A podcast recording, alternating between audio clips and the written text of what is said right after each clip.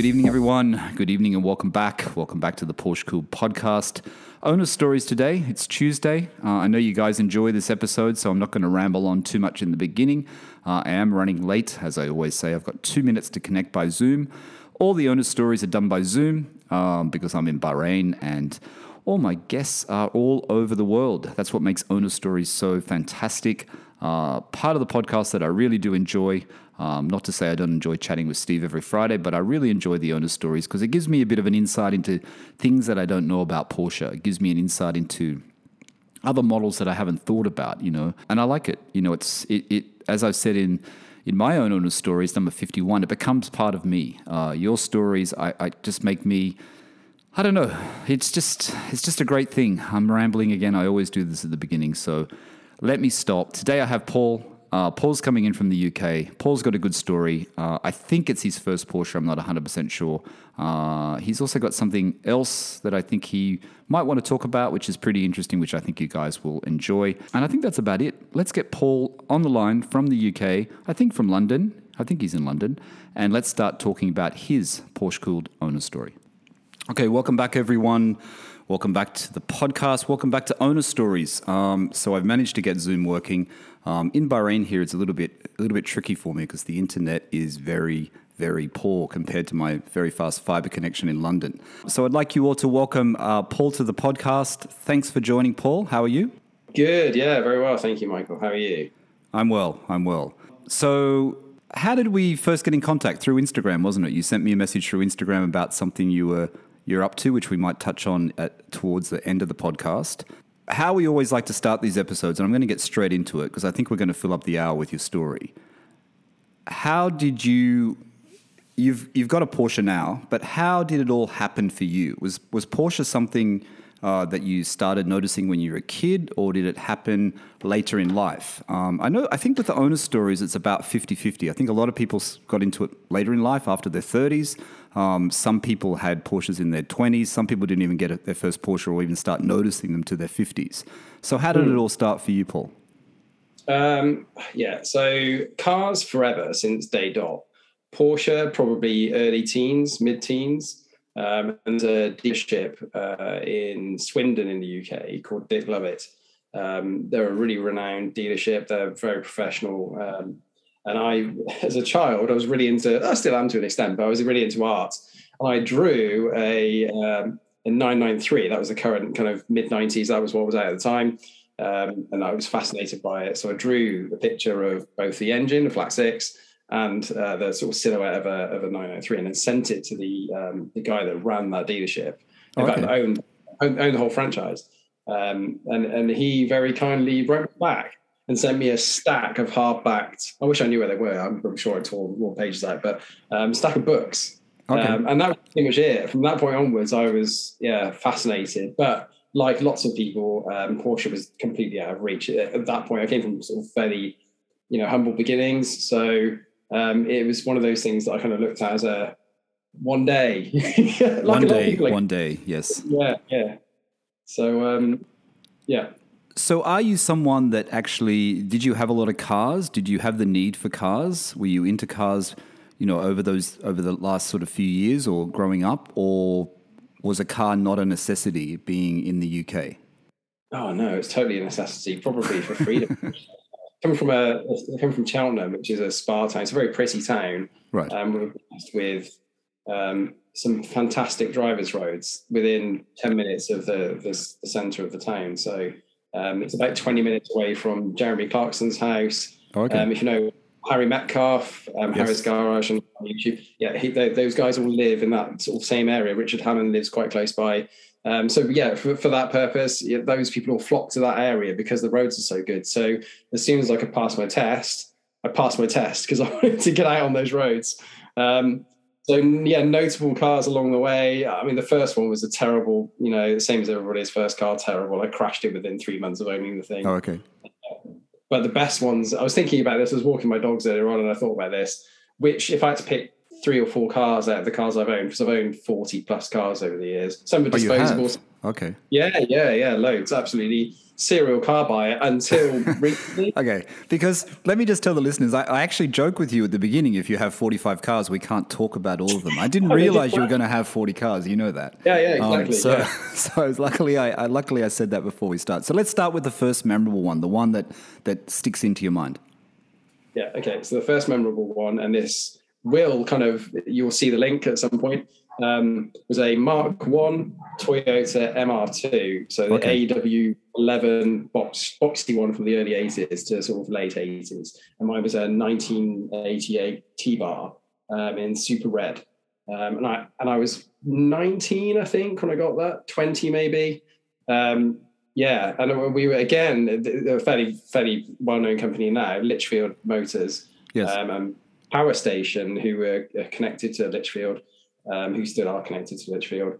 Um, they tuned the suspension for me, did some setup on it, um, and got that car to a really great place. Um, I crashed it.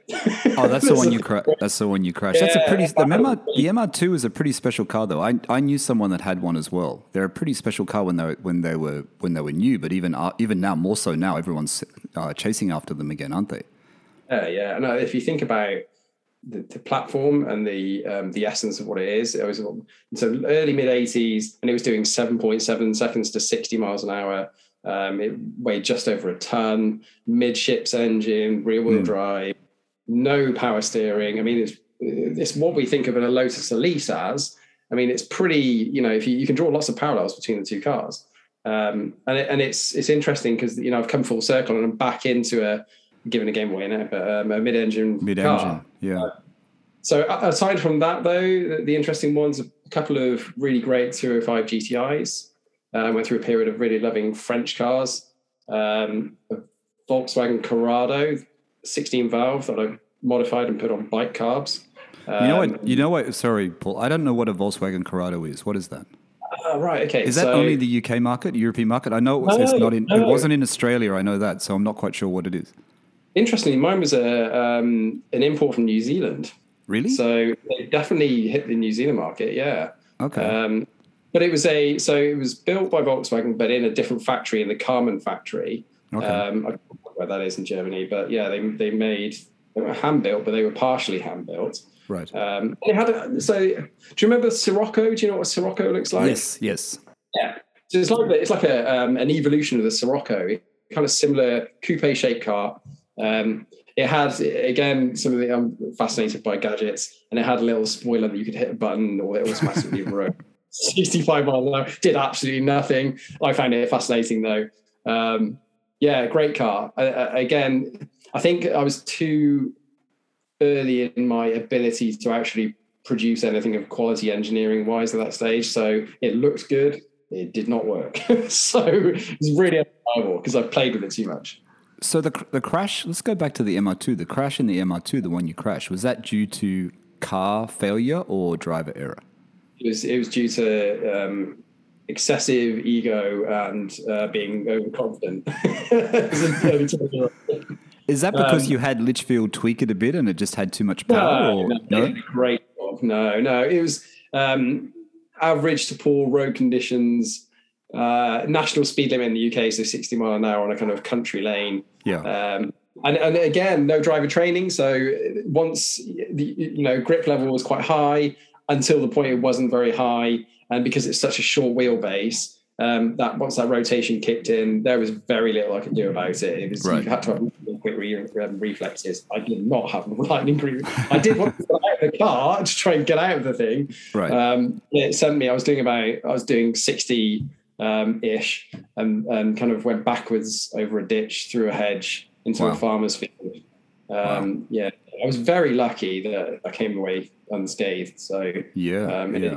it did teach me, a, you know, a good lesson of appropriate speed, appropriate, you know, use of control, and drive training as much as I felt. So Absolutely. So there's a trend here. I can see the trend. You've got driver's cars. You've had the MR2 mid-engine, um, reasonably lightweight, good handling. Um, you know, then you've had uh, GTIs. You've had Peugeot GTIs, right? You said the GTI.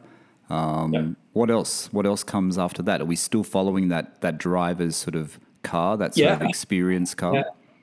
Yeah, absolutely. Um, so the next one that I kind of, when I was again, as I was saying before, when I was walking the dogs, I was thinking of you know wh- which are the, the big hitters for me, and I think the next one that I absolutely fell in love with this car, Honda Accord Type R, two point two litre, Right? Late nineties in Pirates Black. Um, so it had it was kind of like a black with a purple base coat, so or a purple pearlescent.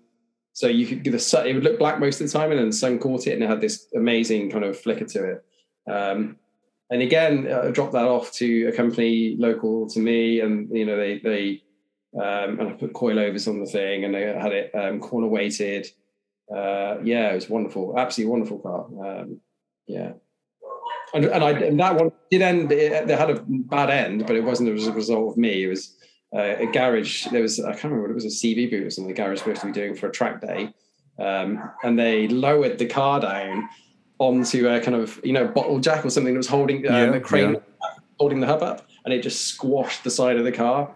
Um, yeah, Wow. and then, so then through through negligence of the garage, very sadly. But it was an incredible car. So, but those things rust really badly. So, yeah. That's another great car, though. Another one that people are chasing after today that have gone up in value quite a lot. How long ago did you own that? How many years ago? uh, probably I guess late 2000s to probably 2010 2011 I think Okay. it was Okay. So, okay. So what? Can I just? I just want to refer back. So you, you're an engineer, aren't you? You told me you're an engineer. So Right. are these sort of cars? Are these the sort of cars you're drawn to? Is this what you're drawn to? You're drawn to cars that have that little bit of an edge, that have that something unique about them. Like the MR2 was quite unique when it came out. You know, the the GTI Peugeots as well. Were, is that what draws you to these cars, or it's just purely the driving experience? What what is it that, that, oh, that makes you Yeah. want these type of cars? Because there's a trend here with what you're actually buying, right?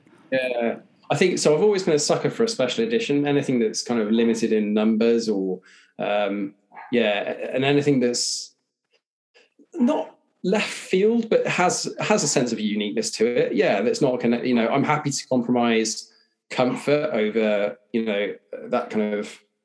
Oh, I'm going to sound really like um, Bodie from Point Break, but like a oneness with the car or something. You know, when you when you, and, I get it with with with my car now you go out for a long drive somewhere and you really feel connected to it. And, and the, the cars that have always stuck with me, or the ones that I've loved, I've always had that to it. That, that you get in it very quickly, you everything else going on in your life, and it's just you in the car. Um, so, and I think I've always been driven by that. I think that's what it is. Okay. So there's a couple of Japanese cars in there. There's a couple of French cars. Are there any German cars that, that enter your uh, enter your car history before you get to the Porsche?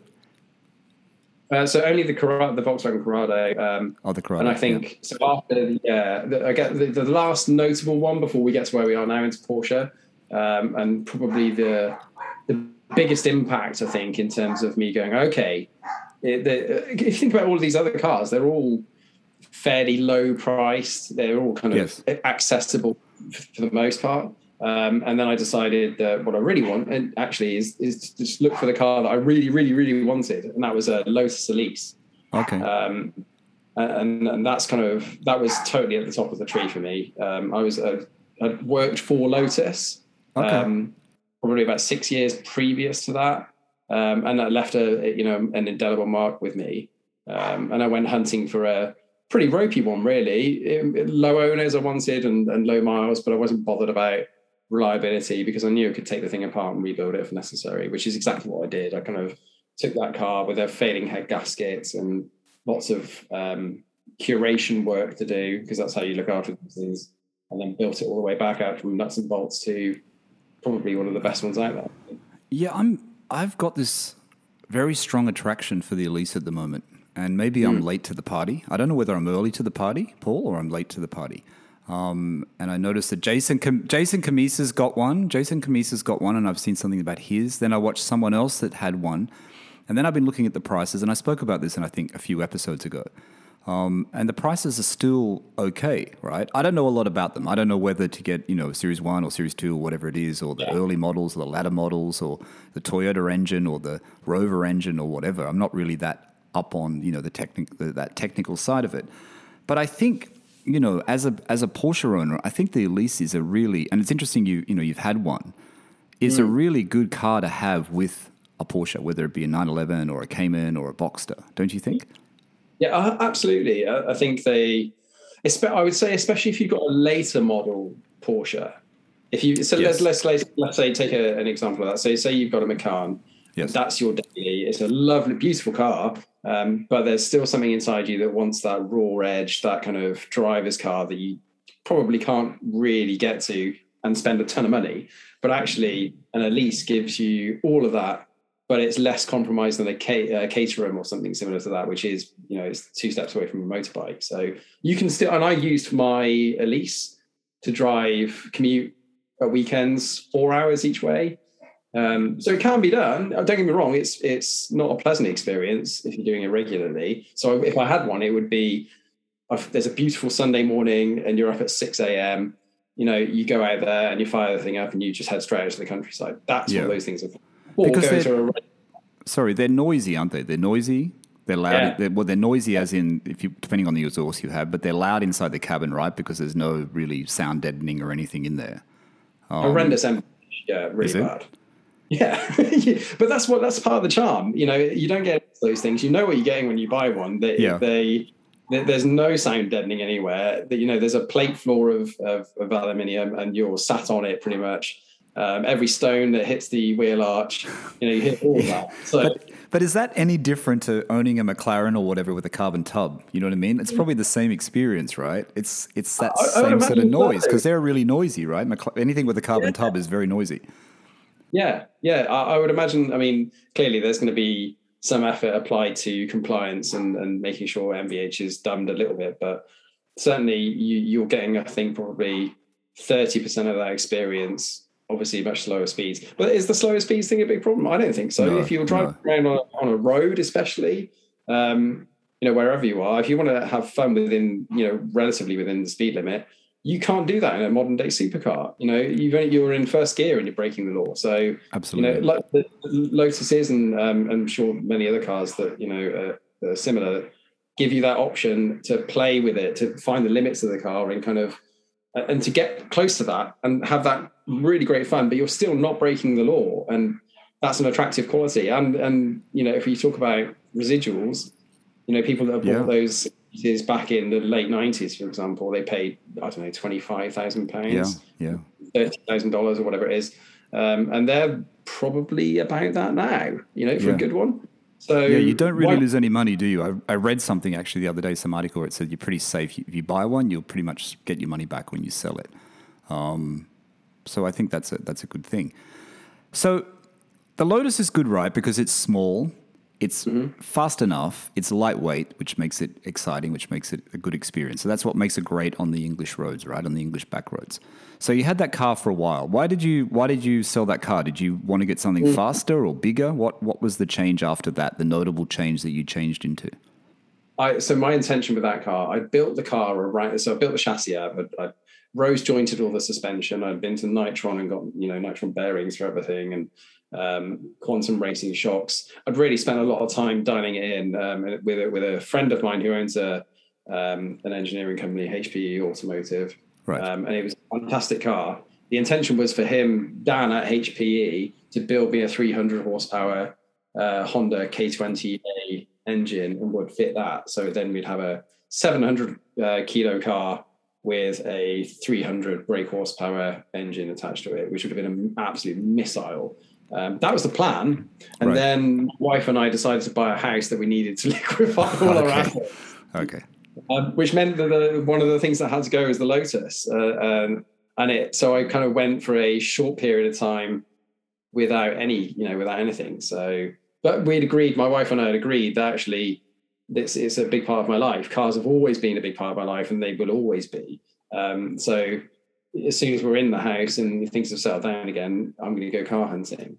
Um, and I didn't know at that time whether it would be a Porsche, whether it would be what else did I get? I, I thought about all sorts of stuff at the time, whether I could get a Ferrari California or Okay. I, I think what I really wanted to do is push myself into a, a position where Why a California? oh, Because of the know. price. Because of Yeah, I think accessible, semi-modern Ferrari. I think that's what it was. Um, and I, I really don't care very much about opinion. So the whole thing about oh, it's a Maserati, it's not a real Ferrari. Yeah, you know what? I wouldn't believe that if I was sat here with a Ferrari badge in front of me, screaming at seven thousand RPM. I'd be pretty happy. So. Um, the California is yeah. a weird one, though, isn't it? Because it, it was unloved. Um, it was replaced recently. It has been replaced, um, and the prices are quite low in the UK, aren't they? They're not that expensive. Yeah, yeah, yeah, they're actually quite a good buy. But because no one really yeah, wants them, do they? Exactly. Yeah. Um, yeah. Seventy-ish thousand. I think they are British GBP. Yeah. So, yeah, which is quite. I mean, good. that's a lot car for for that much money. I don't know what they are in the rest of the world, but um, it was an attractive. It was an attractive option, um, but you know we, we have moved into this house. We'd stretched ourselves a little bit to get in here.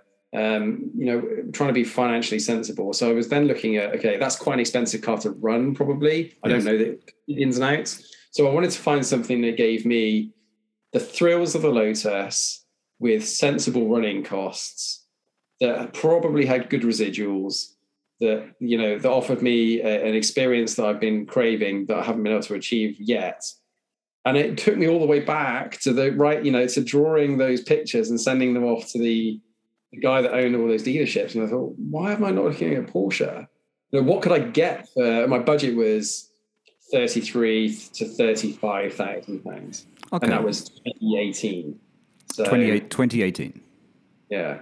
Okay, so, so 20, 2018 you could have, you know, you could have bought a 911 for that price, could, right? Yeah. You could have bought a 996. I don't know whether could you have bought a 997 possibly. Yeah, maybe a Carrera. I could I could have only bought a, a, a, one and I think and and that's and again and I would have done. I think I, I think I would certainly have been more keen but again, when you think about this, the reasons why I discounted the Ferrari was the running costs and the idea of, um, you know, my luck.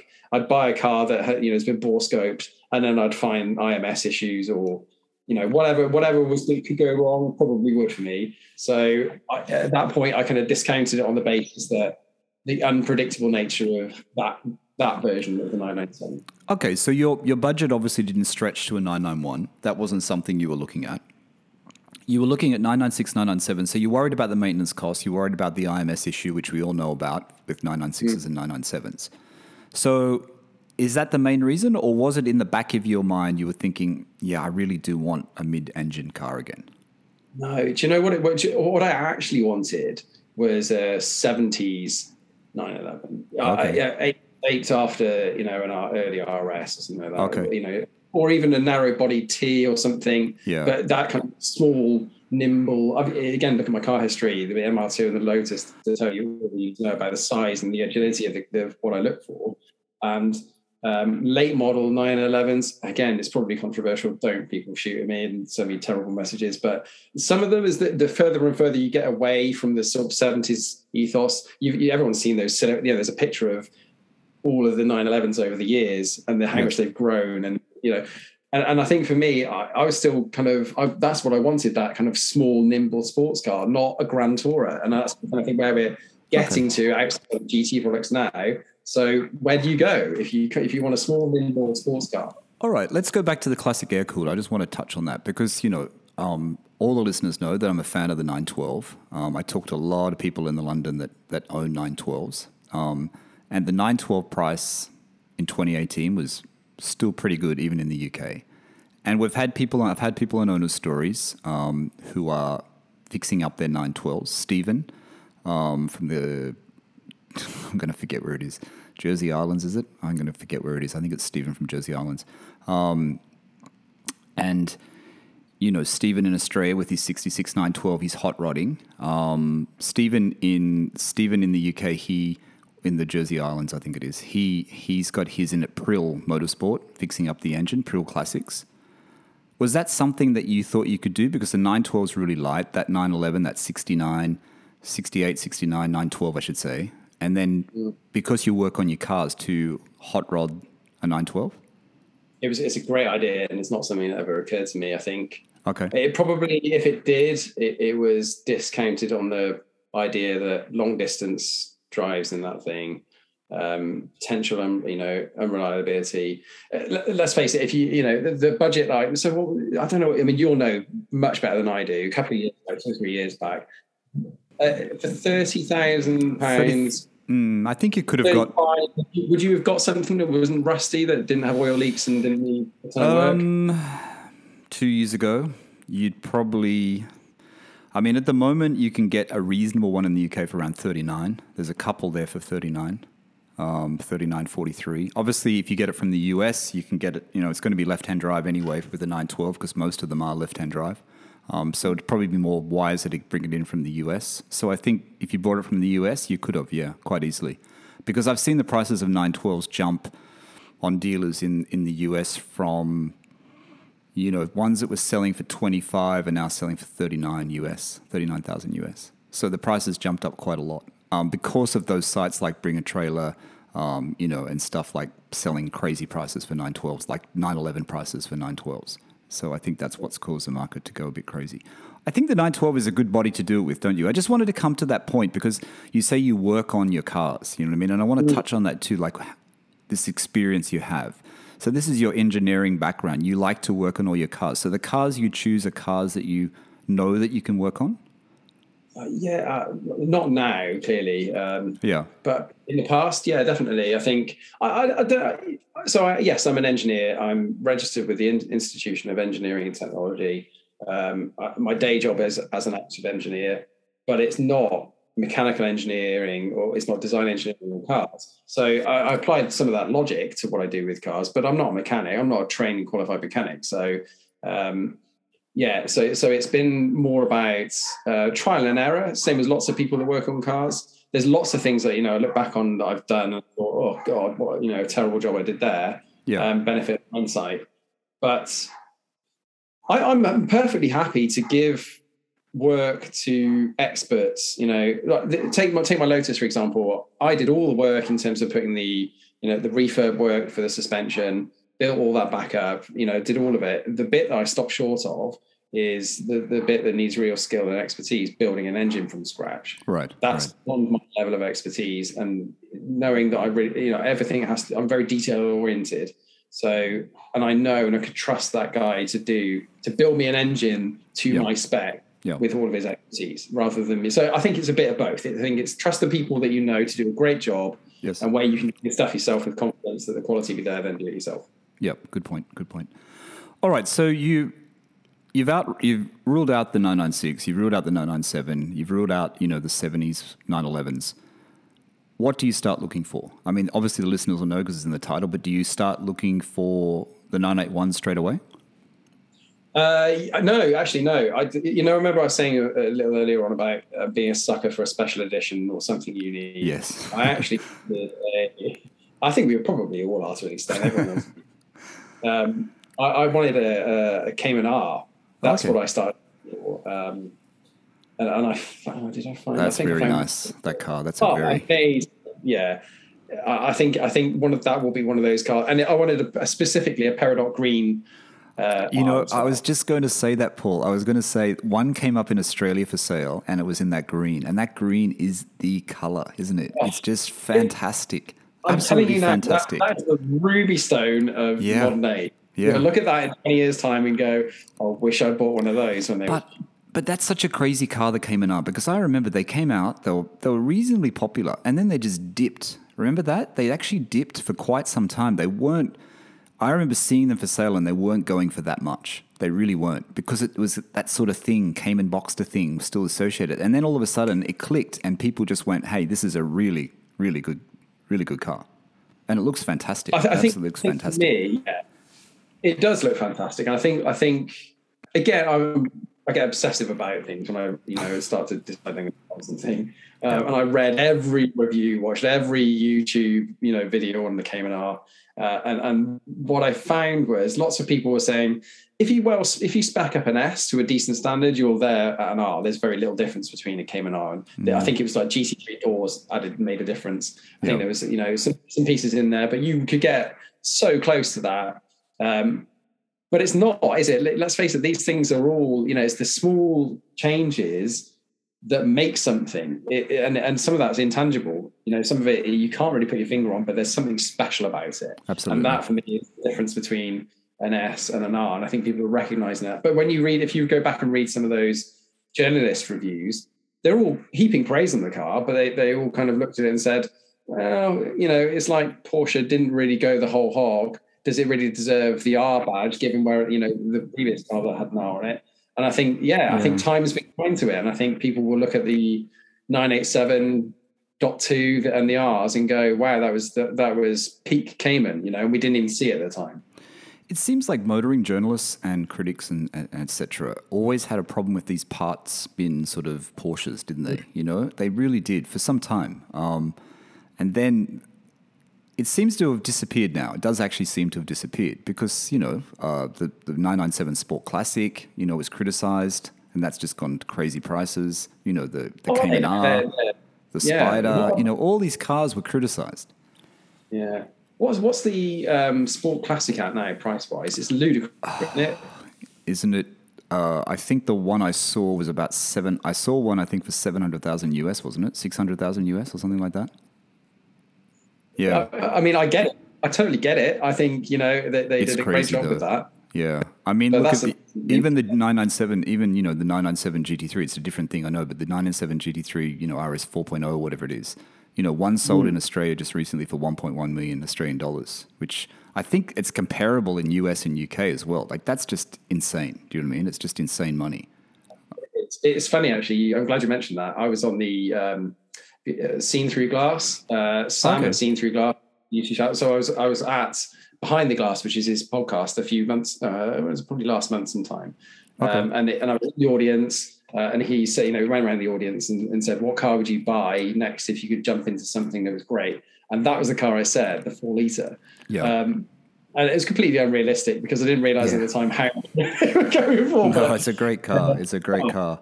Um, the Sport Classic, I think, is is a lot of people will look at and and would have seen that you know selling I don't know. Maybe it was a long time ago. It doesn't seem like that long ago. I remember there's a there's a there's a car dealer in Melbourne called Dutton's, which sells you know all mm. exclusive Porsches and Ferraris and stuff. Very very great dealer. Um, and they had a sport classic. I remember it was two hundred and ninety nine thousand Australian dollars, which is you know, one hundred and sixty thousand pounds, isn't it? Something like that. And I'm trying to remember how long ago it was. It wasn't when they were new, but it was selling for that much. So, uh, you know, the prices have just have just gone insane. But even then, though, I don't know what, if you can track back to that. What would you have said to that amount of money for that car? I mean, we know what they're worth now, and then, you know, again, you look back with foggy eyes and you think, "Oh, I wish I'd have bought five of those things." But, yeah, but I, think I think, probably looked and said, "That's a lot of money still for that car." Yeah, I think at the time, though, I think at the time though, you were looking if you were looking at nine nine seven point two Carrera S's in Australia, they were probably still sitting at around 190,000 Australian dollars. So it's probably about another okay. 100 grand more. So it wasn't that far removed. You know what I mean? It wasn't that far removed. Yeah. I mean, you know, these prices, I mean, we'll get on, we should get onto your, onto your car, but these prices are a bit like the 911R, right? The 911R, and I've spoken about this before, the 911R at its peak, when I bought my car from a dealer in Sydney called um, Scuderia Graziani, Graziani, he had one or two. Um, and you know they retailed for four fifty thousand Australian dollars. He was selling them, and he was actually selling them in 2017 for one million Australian dollars. Now, and, and now, now those pe- yeah, but those yeah. people bought that car recently. There was an influx of them on the car site like Auto Trader in Australia, car sales, and they were down to mid six hundreds. Um, a friend of mine actually bought one, and I never realized he bought one, and he got it at list at the 450, and he was holding on to it. wasn't for sale. It was sitting in a, one of the Porsche dealers in Sydney, and it was just on display. And he was holding it, and he held it past the value, and then the value dropped, and I think he lost. Um, he didn't actually gain that much money. Timing is crucial. Timing is crucial. Um, okay, so so you're looking for your next car. You know you want a Porsche. Um, how does how does your car come about? How long does it take you to find the car you have now? Not that long, um, uh, and I think I got very lucky timing wise. It, it was pre-COVID; nobody knew anything about that. Um, it was a point where so that hadn't affected car prices. We all know what's happened to car prices in the last sort of eighteen months; they're completely mad.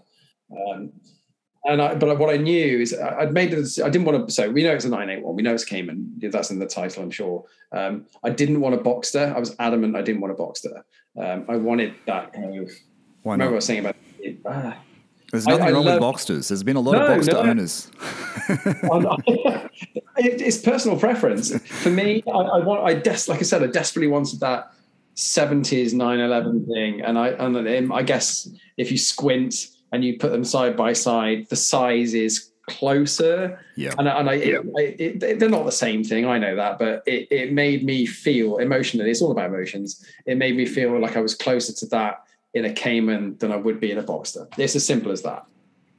So how did you find the car? Was it when you started searching? Was it some? Was a car you found locally, uh, or No, did you no. have to get it shipped or trucked into where you live? How did Yes. that all work out? So uh, I again, um, a good friend of mine is a um, finance broker. So the, the, between the two of us, we went hunting. We, you know, I, I was very specific, again quite specific. I'd worked out what options I wanted for a car, and I knew that I wanted something that was one owner, very low miles, as close to new as I could possibly get, but had to have. And the hit list was pretty strong. Okay. Um, it had to have sports chrono. It had to have PTV. It had to have PDLS. Um, Okay. So the it, had to have what else did I want? All sorts of stuff. Ideally, I wanted carbon back buckets. But Mhm. try and find a, a base model Cayman with carbon, you know, carbon buckets not happening. No. But I got most of the things I wanted, and I found a car about 300 miles away. The, the guy had had a collection of cars, and it was dry stored, so it had never been outside in the wet. Um, it had 14,000 miles on it, um, and yeah, and he was the owner from New. So I, I had never seen the car. I'd never driven the Cayman 981. Okay. I- and I'd driven a Boxster 981. Uh, Okay. I figured the platform was pretty close. So um, yeah, and, and it was one of those things where I thought if I sit and wait for too long, the car's so good, somebody will come along and snap it up, and I'll you know, and then I can spend six months finding and trying to find another one that was as good as that. Um, so what do you do though? Do you think, okay, I'm going to go and take a look at the car. I'm going to travel the 300 miles, or do you just take a chance and, and get a check done remotely and then take delivery of the car? How does it all work out? worse than Michael, worse than that. Worse. I, I okay. did none of those things. I got the guy to uh, send me some video footage walking around the car, Okay. um, and um, that was pretty much it. Uh, okay. he- so he- where does all the trust come from? Because it was a collector, Uh, because he had other cars. You must have, there must have been something that made you think, mm, this is okay. Yeah, I mean, he was a dealer, and, and the it was the cheapest car within the his dealership. It wasn't a, a main dealer; it was a private, you know, a, a um, independent dealer of cars. But everything else he sold was, you know, luxury or high end sports cars or supercars. So it gave me some confidence that actually, it, you know, that and he'd told whether you never know whether these things are true and so you stuff. Yeah. But he told me he part exchanged it from McLaren, and you know, I got the full story about you know the, the history of the guy and what he was like and how fastidious he was with looking after it and stuff. And I, yeah, maybe it was part blind stupidity, desperation to actually get a Porsche because by this time I knew that actually this is going to happen. You know, I'm for you know that 16 year old child that or 15 year old child that drew this picture is going to own a Porsche. So. Uh, I think probably that got the better of me, and all sen- common sense and logic went out the window. So I- emotions yeah. took over. It's an exciting time. Yeah. It's a very exciting time. So, just tell the listeners who are not in the UK if you buy a car from a dealer like this, um, and I want you to tell the listeners exactly what you bought in a second, but when you buy a car from a dealer in the UK, is there any warranty? Is there any guarantee? It's it's interesting actually. That's changed in I think I don't know if it's changed since I bought the car, but it's definitely changed in the last few years. So yes, I got I was offered a warranty, a third party warranty, and I don't know what it's like, and I'm I'm assuming it's the same in other parts of the world. Quite often they'll sell you, and it's really an insurance policy against breakages. Right. Um, and that insurance company, um, you would have to drop it to a garage for um, some diagnostic work. They would say how much it's going to cost and give you a quote. Then you contact that insurance company, and they you probably pay first, and then you can claim it back from them. Okay. Those things either they're pretty good or they're terrible, and they're not worth the money that you know the paper they're printed on. Yeah. Um, but again, I, for me, I'd done my due diligence working out which car to buy. I knew that the the later model 98, you know, I didn't knew that anything sort of 98, 987.2 onwards was pretty safe Okay. in terms of engine. There, there weren't any inherent engine issues. Um, the, the fact that I had PASM, I knew there was potential for leaking shocks, but you know, it done 14,000 miles. I couldn't, couldn't figure out that it would have had that much. So I'd done all my due diligence working out what not to buy and what to buy. Um, so I, I, wasn't particularly worried about insurance or warranties. But okay. what, what would happen then is theoretically you'd buy a car that you'd get this warranty from a dealership, um, and you to an extent on your own. Yes. Now, not the I know don't, I'm not going to quote the legislation because I don't know it, but you could I think it's six months. There is an okay. obligation for the seller, uh, a commercial seller of a vehicle in the UK, they're duty bound to make sure that vehicle is fit for purpose for a period of time. I think it's six months. So okay. if, if something massive goes wrong, you can drop that car back off to the dealership and say, "You sold me a lemon. Can I have my money back, please?" And they're they're legally obliged to do that. So okay, okay. So there yeah, is a safeguard. there is a safeguard there. there is, to an extent, yeah. To an extent, yeah. All right, so let's let's uh, let's not hold it back anymore. It's in the title, like we said, but just tell the listeners exactly what you found um, mm. the model, the color, the options. You've, meant, you've touched on some of the options already. Uh, any aftermarket modifications are on the car. Um, just everything mm. about the car that you found and, and you purchased. So it's a 2015 uh, 981 Cayman, base Cayman, not a Cayman S, 2.7 uh, in white. I think it's Carrara white. Or you, have said before Carrara whites, and I think there's Carrara I don't know if there's white, two, yeah. Yeah. Steve um, always corrects me. He always corrects me. It's Carrara white. I always thought it was Carrara yeah. white. I don't know why, but it's Carrara right, white. So um, yeah, white uh, came on the 19 inch S wheels. Uh, nice. Spec wise, yeah, lovely actually. The the interior. So if I try and I'm going to miss some bits, I know. Sports Plus. Um, which are you know over the over the slim nine seats. Uh, they're really nice. Sports design steering wheel, which is great. Manual, by the way. I didn't mention this at all. Okay. At no point did I consider a PDK. Okay. Absolutely no point. I completely respect it. For me, though, it's not about speed; it's about involvement with the car. So I want three pedals and I want a, a, a gear shifter. So yep. it had to be. Um, sports chrono, as I mentioned, was really important to me. Um, PDLS, so the, the, the adjustable lights, PASM, yes. um, and the mod. It had one modification which I didn't know when I bought it, although I wasn't unhappy because it sounds phenomenal. Um, an aftermarket exhaust. Oh, good. Um, it's the only modification that the car's got. Um, but yeah, that that and, it, and I remember turning up on the, the track and I was giddy like a school kid. And the guy kind of fired this thing up, and I was like, "That's that something's not." It's okay. either broken okay. All right, so let's go back. So you, you, decide on the car, you hand over your money. So what's the process to get it to where you live? Is it just is it included? Is the shipping included? Is it an extra cost? Do they deliver it free of charge? How does that all work? This guy, this guy had been pretty used to this stuff, so for him, um, it was very straightforward. He just said, "That's fine. Give me an address. I'll make some arrangements. The cost will be, I think it was three hundred pounds." Okay. Um, arranged a date. It was as simple as that. I did nothing else. Um, and then, yeah. Is this a summer delivery? Yeah, it was. It was May May 2018. Even yeah, better. So. Even better. All right. So you, the car turn the truck turns up at your at your house, like you said. You, you know the childhood dream, right? Uh, sorry, draw, drawing Porsches, and here it is. You've got your first Porsche, and you said, you know, like it's in the truck. So what was going through your head when you first saw it? Oh, I, I mean, I heard it first because it was being Um, this is going to sound melodramatic. I know that. I, I was properly had the shakes. Um, yeah, uh, yeah I, you know the full the full words about you know how enthusiastic I was about this thing. Um, and I remember sort of walking out. I, have got. A, I took a video of me walking out over to the car yeah. the first time I sat in the car, and I couldn't believe how clean it was. And it was a huge relief, obviously, because I'd not actually seen this thing in the flesh. Um, and I kind of got down on my knees as it was, you know, as it was being unloaded and looked underneath it. Uh, and I was, and I knew I'd struck gold at the point where I saw all the factory stickers underneath the car. There was, there was not. It looked like it. The guy was right. It had never been out in the wet. Um, the brake discs looked, looked everything looked brand spanking new. So um, I think at that point it, there was a sort of sense of relief because okay, I haven't bought something that's junk. Um, it hadn't had any paint. All of those things, all the things I was really keeping my fingers crossed about, I got all of that. Um, but emotionally, yeah, it, the, the car came off the transporter. I got in it. Um, the, the, sort of courtyard that I live in. Uh, I remember sitting there with kids playing in this in this courtyard. Yeah. And the first thing I did, I know it was it, it, all the, the, worst thing you to do to a cold engine.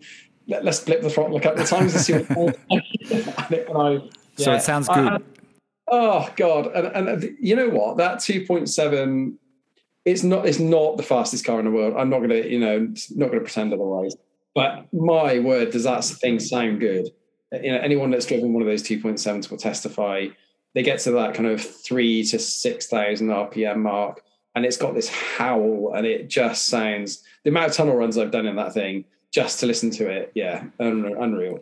But don't they compare the the 981 Cayman, don't they compare it to like an 80s Carrera? Isn't it similar? People say it's similar experience, like the, the size and the power. Is that what it's like, like a late 80s Carrera?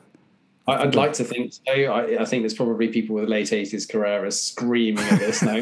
no, I mean, I mean, size wise and power wise, you know what I mean? It's almost yeah. like that. I know there's comparisons where, you know, what fits into what Porsches used to, what 911s used to be, you know, the size of a 911.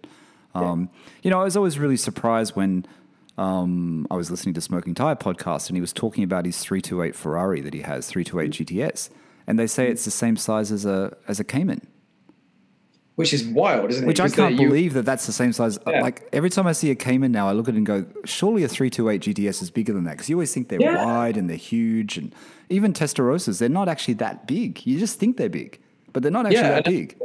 And I wonder, I wonder, some of it, I wonder if it's you know your comparative size when those things came out. You know, three three two eight three eight, Testarossa, yeah. all of those things. You know, I was uh, what uh, late eighties, eight, nine, ten years old when those things came out, yeah. and you uh, you of look at them and they do seem huge because you're tiny. Yeah. Um, so, but as an adult, I guess I, I, that, and I think so. It's probably a bit of that, and probably the fact that all cars have got huge. Yeah, so, true, true. All right, so you've got your you've got your new Porsche. It's in your driveway. Um, mm. Do you take it straight out on on those roads that are so great where you live? What do you do? So I within 24 hours, I've driven to Brooklands racetrack. Yes. Um, and got a picture of me on the bank, the old Brooklands bank. Perfect. Um, into where else do I go? Thruxton Race Circuit, Silverstone. I think I, I literally just toured around. I think probably put 400 miles on it in 48 hours or something. Just driving to place anywhere and everywhere. I could get some time into it. So, um, and then how is that feeling though? Because we all know that feeling. I've always said about my first feeling in, in when, when, you feel the weight transfer and you feel the car. I mean, yours mid-engine, but you feel that, that you're in a Porsche and it just hits you. How? Where did it hit you? Was that first drive? Was it just when it yeah. was coming oh. off the truck? How how was that feeling? A bit of both, I think. The, the, the, I think I was overwhelmed with you know, this is what I've always wanted when the car came off the truck. And I think it affirmed it for me.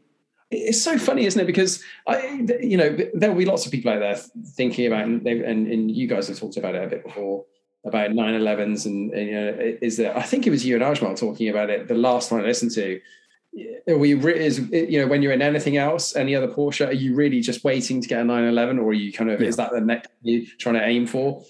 For me, I didn't get that. I, I didn't have, I was driving this Cayman around and I didn't have any sense of, oh, well, this is a stepping stone car for me, or this is the, you know, on, you know, on the way to a, it, it just, it, it, hit all the right notes I needed it to. It did everything I wanted out of it. It sounds phenomenal.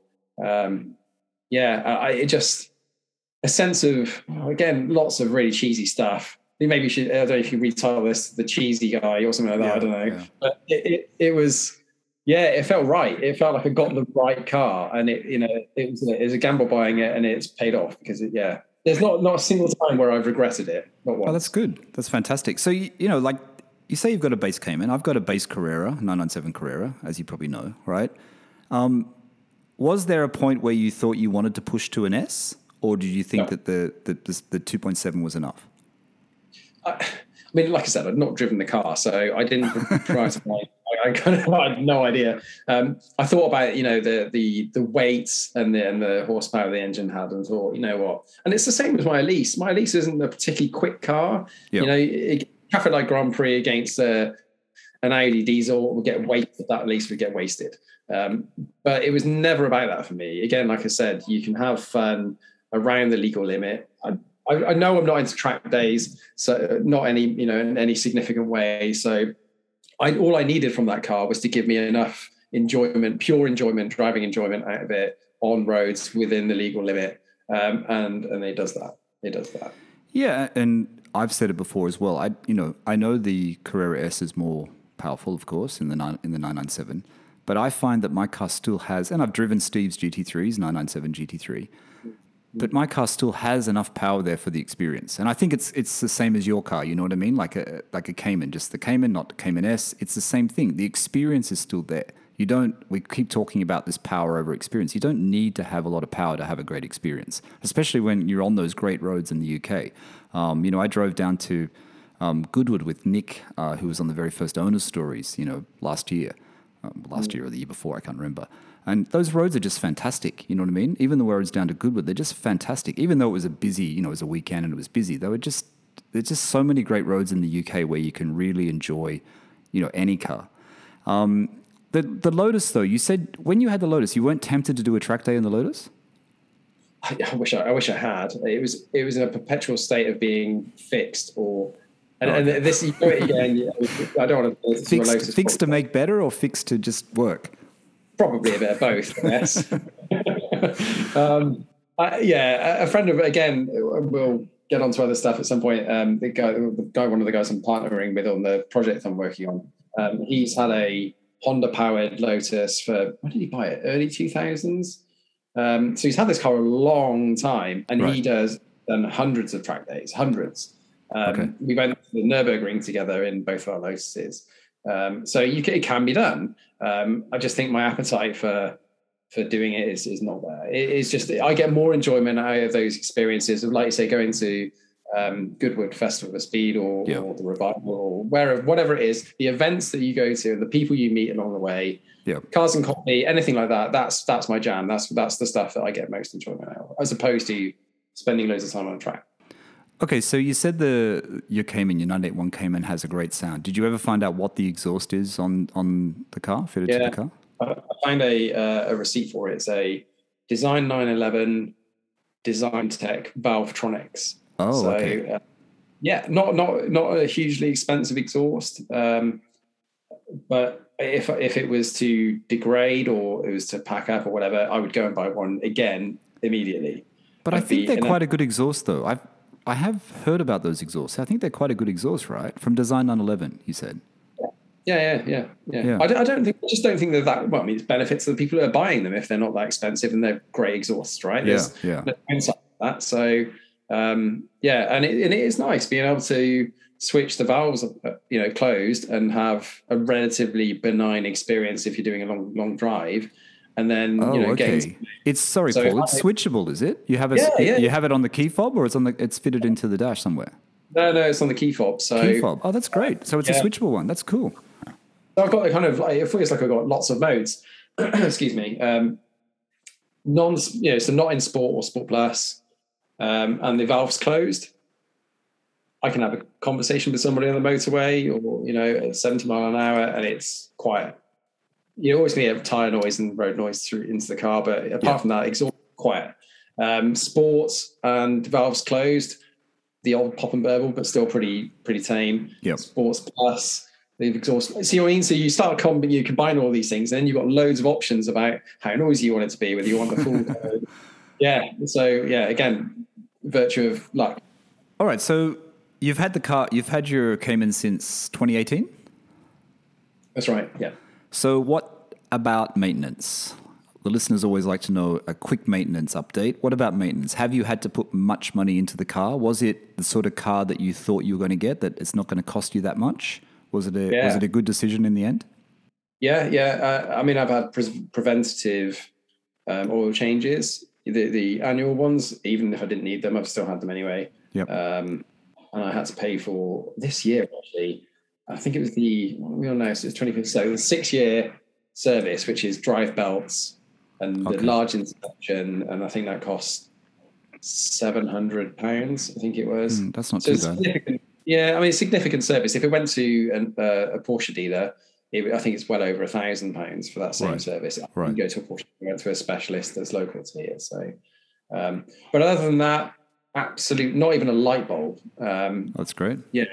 So the, what I did do is I changed the wheels and I bought the, I put the, took the 19 inch um, S wheels off and bought 20 inch Sport Techno or te- yeah, Sport Techno, I think they are. Sport Um, techno. Oh, okay. Yes, yes, yes. Is that on your Instagram? You don't have the photos on your Instagram, do you? Yeah, not on not on the the Not the one, you sent me. No. Oh no, on my personal one it is. Okay. loads. I'll send it. Anyway, that's Um, okay. People, the listeners will see it in the in the thumb anyway when the podcast goes live, so they'll they'll see that. Well, they'll see it now because it is live. Um, all right, so I just want I actually skipped a point. When it comes off the truck, do you really check it over with a fine tooth comb? Because I'm a little bit, you know, obsessive like that. I would be going through every single thing when it came off the truck. Were you doing that? Were you like looking at every panel, you know, to see if there's a chip, if there's a slight warp in the in the panel or chips off the paint? Were you doing that, or you, you just did it over time uh, when you had it delivered? I I told myself I would do it, and I said the day before before you let that car off that trailer, you look at every single detail on that car because if there's something wrong with it, if it's still on the trailer, you haven't taken delivery. Yeah. Um, what I actually did is let the guy take it off, rev the car up, and do none of those you things. did nothing. The emotions took over. The emotions took over. completely, Completely childlike. And then the following day, I kind of did all my sort of my checks, and um, yeah, again, luck rather than judgment. It all paid off because there was nothing to nothing to be unhappy about. But yeah, I'd be lying. It sounds like you got a really good example though. Um, good color, good options, great options actually. Um, it, it seems like there's been a. It seems like a lot of people when they get a base Carrera or a, a Boxster or a Cayman a base, a lot of people spec them up quite well. I've noticed that when I've been looking through. Um, you know, I always think that the base models people don't put a lot of options on, but it feels like they people have actually optioned base models up quite well when you look at what's for sale now. Um, I don't know whether yeah. that's because the dealer does it or you know whatever, but it seems like they there's still a few around where you can get them, you know, highly optioned. There's a few. Um, I mean, I, I've this year's been, you know, as I mentioned before, it's been crazy financially for cars, um, and I've tracked the market for 981 base Caymans Right. pretty much for the last six months. Um, just out of curiosity, I'm not intending on selling the car. Um, and they all stayed at about kind of pretty much what I paid for my car. But the ones I found for the same price, so mid 30s, um, they've had like the smaller wheels, the kind of Right. um, very few options. Anything that's really well optioned just doesn't seem to be on the market. And if it does turn up on the market, it's gone in a day or two. Yeah. Um, So, so, you would think, you would get a premium if you sold it, that's for sure, with the options you have, or it would sell very quickly. would. Yeah, I think I think it would probably. I don't think it would fetch vast sums of money. I think Right. it would just. It would just go. I mean, it's done twenty four thousand miles now, Okay. um, so it's, it's still really low mileage. And I think it, I think what would happen is it would sell in a heartbeat. I, I could take a photo of the underneath of the car and I'd probably sell it from that. so That's great though. You've been driving it. You put a, you put quite a few miles on it, so that's fantastic. That's the main thing about it. Enjoying it and and you know just enjoying the experience until the next Porsche comes along, which I'm sure there'll be something else. Speaking of it, next Porsches, do you want to talk about? Um, and I'll just tell the listeners, uh, Paul's got this project, um, and I'm going to let him talk about it. We'll just touch on it in this episode. I think, Paul, I mean, if you want, maybe in the future we can come back and have a, a longer episode about it and, and talk about it in depth. But I think it's a really interesting project when you sent it to me. And I had to read your, your DM twice to understand what was going on, but now I understand. Um, do you want to tell the listeners what it's all about? Because it is Porsche related. Um, It And it's pretty yeah, special. it's- yeah. Yeah. So, uh, I, I, like any engineer, you start with a problem and you kind of figure it out from there. The problem I wanted to solve wasn't Porsche related, but I knew I wanted to do something with a car. And it was actually a friend of mine, a close friend of mine. Um, his his son got a first at university and was struggling to get work, even with a first. And it was the, feedback was always the same thing: you haven't got any experience. And I was thinking, that's crazy. There's people out there that are, amazing. They just need the opportunity to demonstrate their skill and show some, you know, gain some experience. And I was thinking, you know, I've managed teams and led teams in engineering for quite a long time now, and I, I love it. And I love uh, inspiring people. What can I do to solve the problem of giving people the opportunity, you know, young engineers, the opportunity to show showcase their talent and build a car? Because that's effectively what I wanted to do then what car do I want to do? Well, I'm absolutely smitten with Porsche now. I don't want to stray away from that. Um, but early 911s, I mean, we're into big money and I'm self-financing this, this thing, this project. Um, so I had to try and find a way of doing something with it. Then I thought about, okay, well, there's lots of kits out there. Um, 356, uh, Speedster, 550, 718 RSK. They're, they're the big four, I guess, that are out there.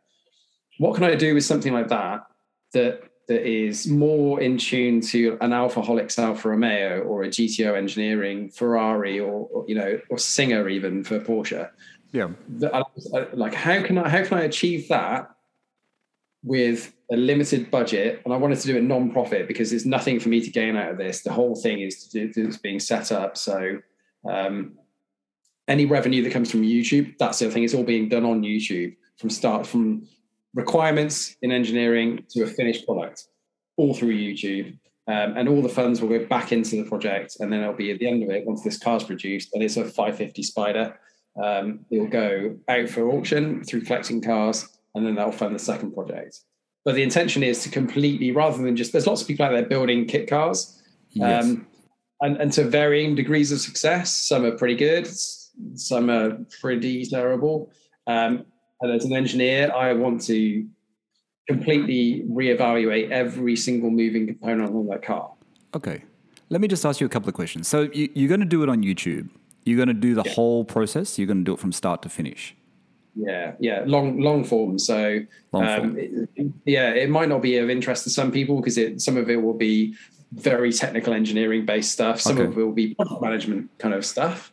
Um, lots of research and development in there but people don't get to see this stuff. You know, you, no. you, you, if you get to see, if you watch, um, you know, pretty much anything that's on YouTube, Retro Power are a great example. They yeah. show you bits of what it takes to build a car, but they but they don't show you every single detail. Whereas this, I watch I watch the I watch the Porsche production line videos on YouTube. I forget the channel that has them. I was watching the Taycan production the other day where they show you the whole production of the Taycan. I find them quite interesting to watch. Yeah. Yeah, yeah, I do too. And I think especially overcoming some of the hurdles. And I think for me, what it is is is when I was trying to work out, like, well, I don't want to produce a, a kit car. You know, that's that's not good yes. enough. Yeah, uh, that's not good enough for me. But then I was thinking, well, why don't you make the body out of carbon fiber?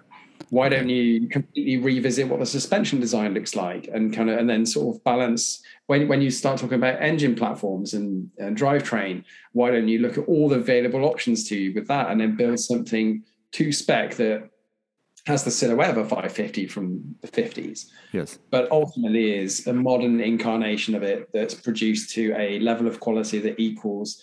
I'm trying, I, I would love to produce something that level equals Singer. That's okay. what we're going to aim because it's not just me. There's uh, there's two people in uh, partners in this with me um, and then all the, the, the graduates will help me do this. How many? Yeah. Sorry, Paul. How many graduates are going to be involved in the project?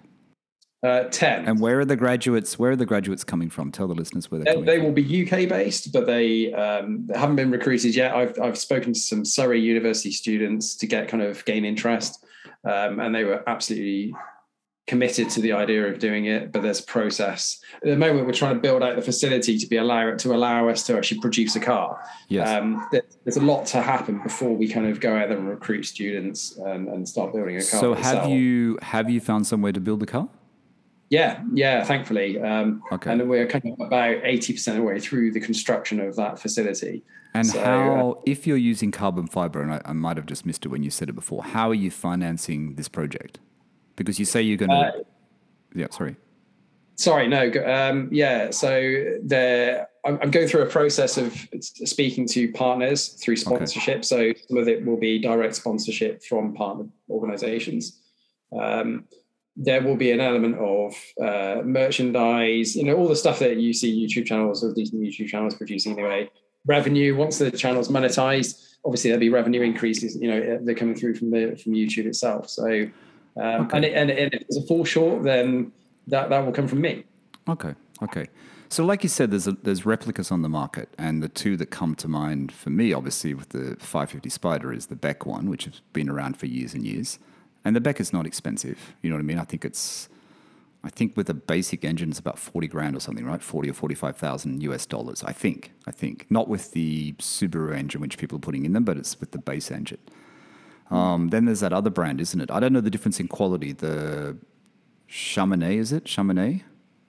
Have you seen so, that yeah, one, the 550? Yeah. So is this why you don't want to do just a basic replica? Is this why you want to make it more like a Singer or more like a Gunther Werks, where it has has it's all about the materials and it's about the engineering of the materials and the quality of the materials. Is this what you're trying to you're trying to remove yourself from these these these uh, other replicas?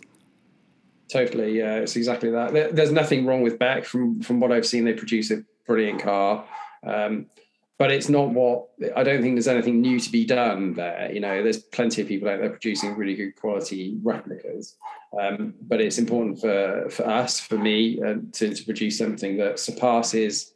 It's the essence of a car from the from the 50s. But imagine if actually you gave the same engineers or modern techniques and modern tooling, yes, you know, all the modern advances in technology, and then produce something now with those original designs. They wouldn't use, you know, hand-formed aluminium okay. body. They would, you know, would, there would be lots of things they would do with modern technology, and that's what we're trying to achieve. So it is like a, it is like a, it is like a um, uh, Gunther Werks. It is like a Singer.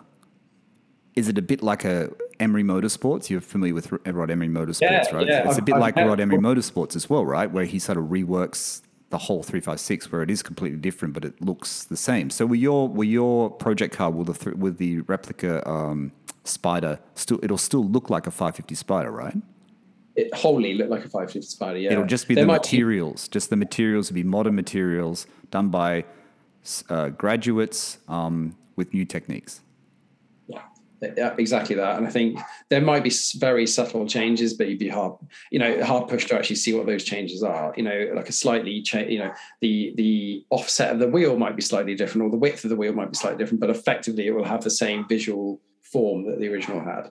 Um, I actually met Rod Emory a couple of years ago. It's one of the okay. first things that he came to the UK and did some talks to uh, various various Porsche dealerships. Great. Um, and it was inspiring. You know, it was really inspiring. So there's definitely an influence from Emory Motorsport. They're you know, amazing. Yeah, guys. he's very interesting. I listened to an old podcast actually. I think it, I don't know whether it was a, a Spikes Car Radio or a Smoking Tire where he was on there talking about you know his family's history and what he does and everything. And it's a really really great story. Really great story to listen to.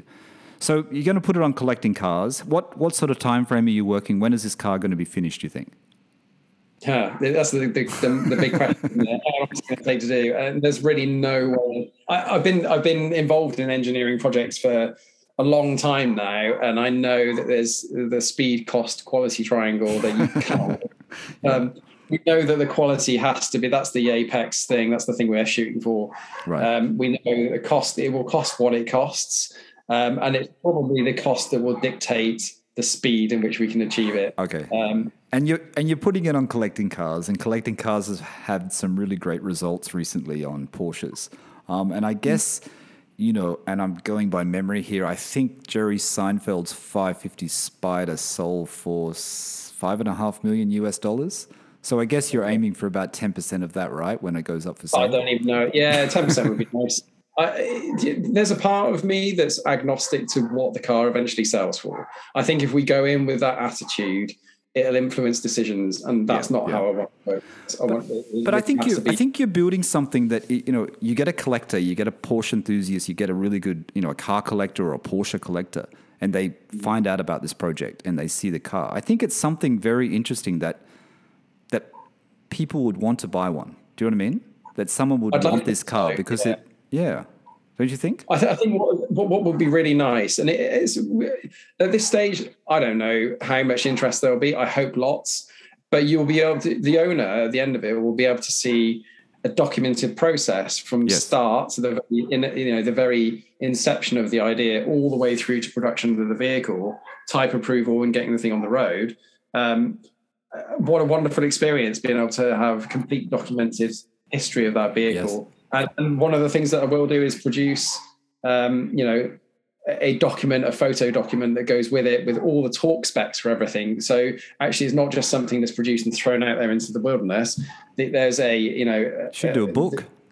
Yeah, that I would love to. I would love to. Yeah, I mean, it's I, am under no illusions that we all come up against significant hurdles. Absolutely, there'll be things that are very challenging. Even the monotony of getting halfway through a project and then finding you you know you've you've hit something that is difficult to overcome yeah there's a natural propensity to take a back seat and think, oh, you know, maybe this isn't the project for me, or uh, and so going into it knowing that that's going to happen, I think it's a benefit. I think that can only benefit you. But we, I'm, I'm a completely committed person, and I deliver on what I say I'm going to deliver. So have this conversation okay. through we've, and, we've we've told the listeners about this. Where can they when it is it up yet? The YouTube channel. Where can they go and, and view this process and view this project? So it, it's Renngineering um, on on YouTube, Renngineering UK on Instagram, Renngineering um, on Facebook. Um, but there is nothing out there at the moment because, like I said, quality is the absolute importance here. We don't have a facility that we can, um, you know, we can demonstrate what we're about yet. The logo design is is being completed at the moment. There's so much to do that to set a business up that before we even go for a, YouTube video. Um, that, so yeah, a little bit of patience, and perhaps the next time when we come back and talk about this stuff, it'll be a time where you know close to the launch or at launch, and yeah, yeah, yeah doing things on YouTube. All right, I'll put the description in the podcast so everyone will know where to go to. We'll get put all those links there for them. Um, I didn't ask you about the engine. What engine are you putting in it, or is that yet to be decided? TBD, yeah. It's um, I, I, guess one of the things I'm keen to do is um, get the views of the audience. I think audience participation will be really fascinating. Um, I'd like it to be a Porsche, yeah, Porsche engine. Um, but again, you know, it's one of those things that it's it's what's right for the vehicle. You know, again, extracting money out of the situation to an extent, um, and we'll decide that along the way. There's lots of decisions that you know the, the color of the car, you know, the interior mm, color. There's mm. so many, you know.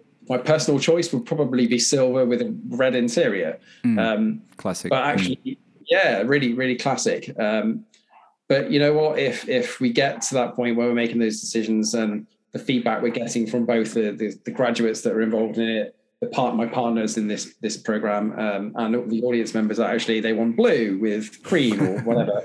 it, yeah. You know, it'll be fascinating to keep people involved and make those decisions collectively, not just on my own. Well, it sounds like a great project. Um, I'm going to be following it, that's for sure, because I'm interested to see you know how it progresses, and I'm interested to see what choices you make. And I think the listeners will be as well. I think there'll be a lot of people out there that that I that I talk to, you know, separately on DMs and stuff on Instagram. I know there'll be people out there who'll be interested.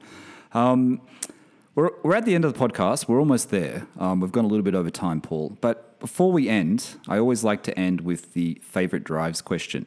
If someone's coming to the UK, someone's coming to, you know, um, yeah. where you live, or just to the UK, what is a road that you say you should definitely go on? A road, a track, it can be locally, or it can even be, you know, your favorite drives uh, in Europe. Where would you say to take your 911 or take your sports car? I, I, would go, and I've driven two hours back there from my home now just to drive these roads. So if you go leave Cheltenham on the A40 um, and you head out towards uh, Burford, uh, I mean that that whole section is probably you know a, a, ring of 20 miles, I guess, and it's just endless flowing roads and catching on a you know either an early morning, yeah. um, you know, sun's coming up. Oh, it's hard to beat those. So that's what I would recommend. Fantastic, fantastic. Um, all right, I think we're at the end. Is there anything else you want to share with the listeners before we go? They've got your, uh, they've got the links to follow um, your project, Renngineering, right? Renngineering. Yep, that's right. Renngineering. Yeah. Uh, I think so. I'm just, uh, yeah, I think um, take a look, and uh, you know, I'm really keen for feedback as well. So as long as it's um, meant with good intentions, you know, please share what your thoughts are and uh, and and help me make it the best thing it can be. It, Sounds really good. Excited. It's a good cause too. It's good to get the graduates there and getting them, uh, you know, thinking and, and doing a great project. I think it's fantastic. Um, be interested to see how many people you can get, how many graduates you're going to use. I am hoping once the application process goes out that I'm, you know, having to be choosy. Wait and see. You want to be choosy. yeah, absolutely. I want, you know, I want the, but not from not from from sort of um, it doesn't, you know, each person doesn't have to have a first, it, but it's more about the, you know, Porsche passion. We talked about this before. Yes.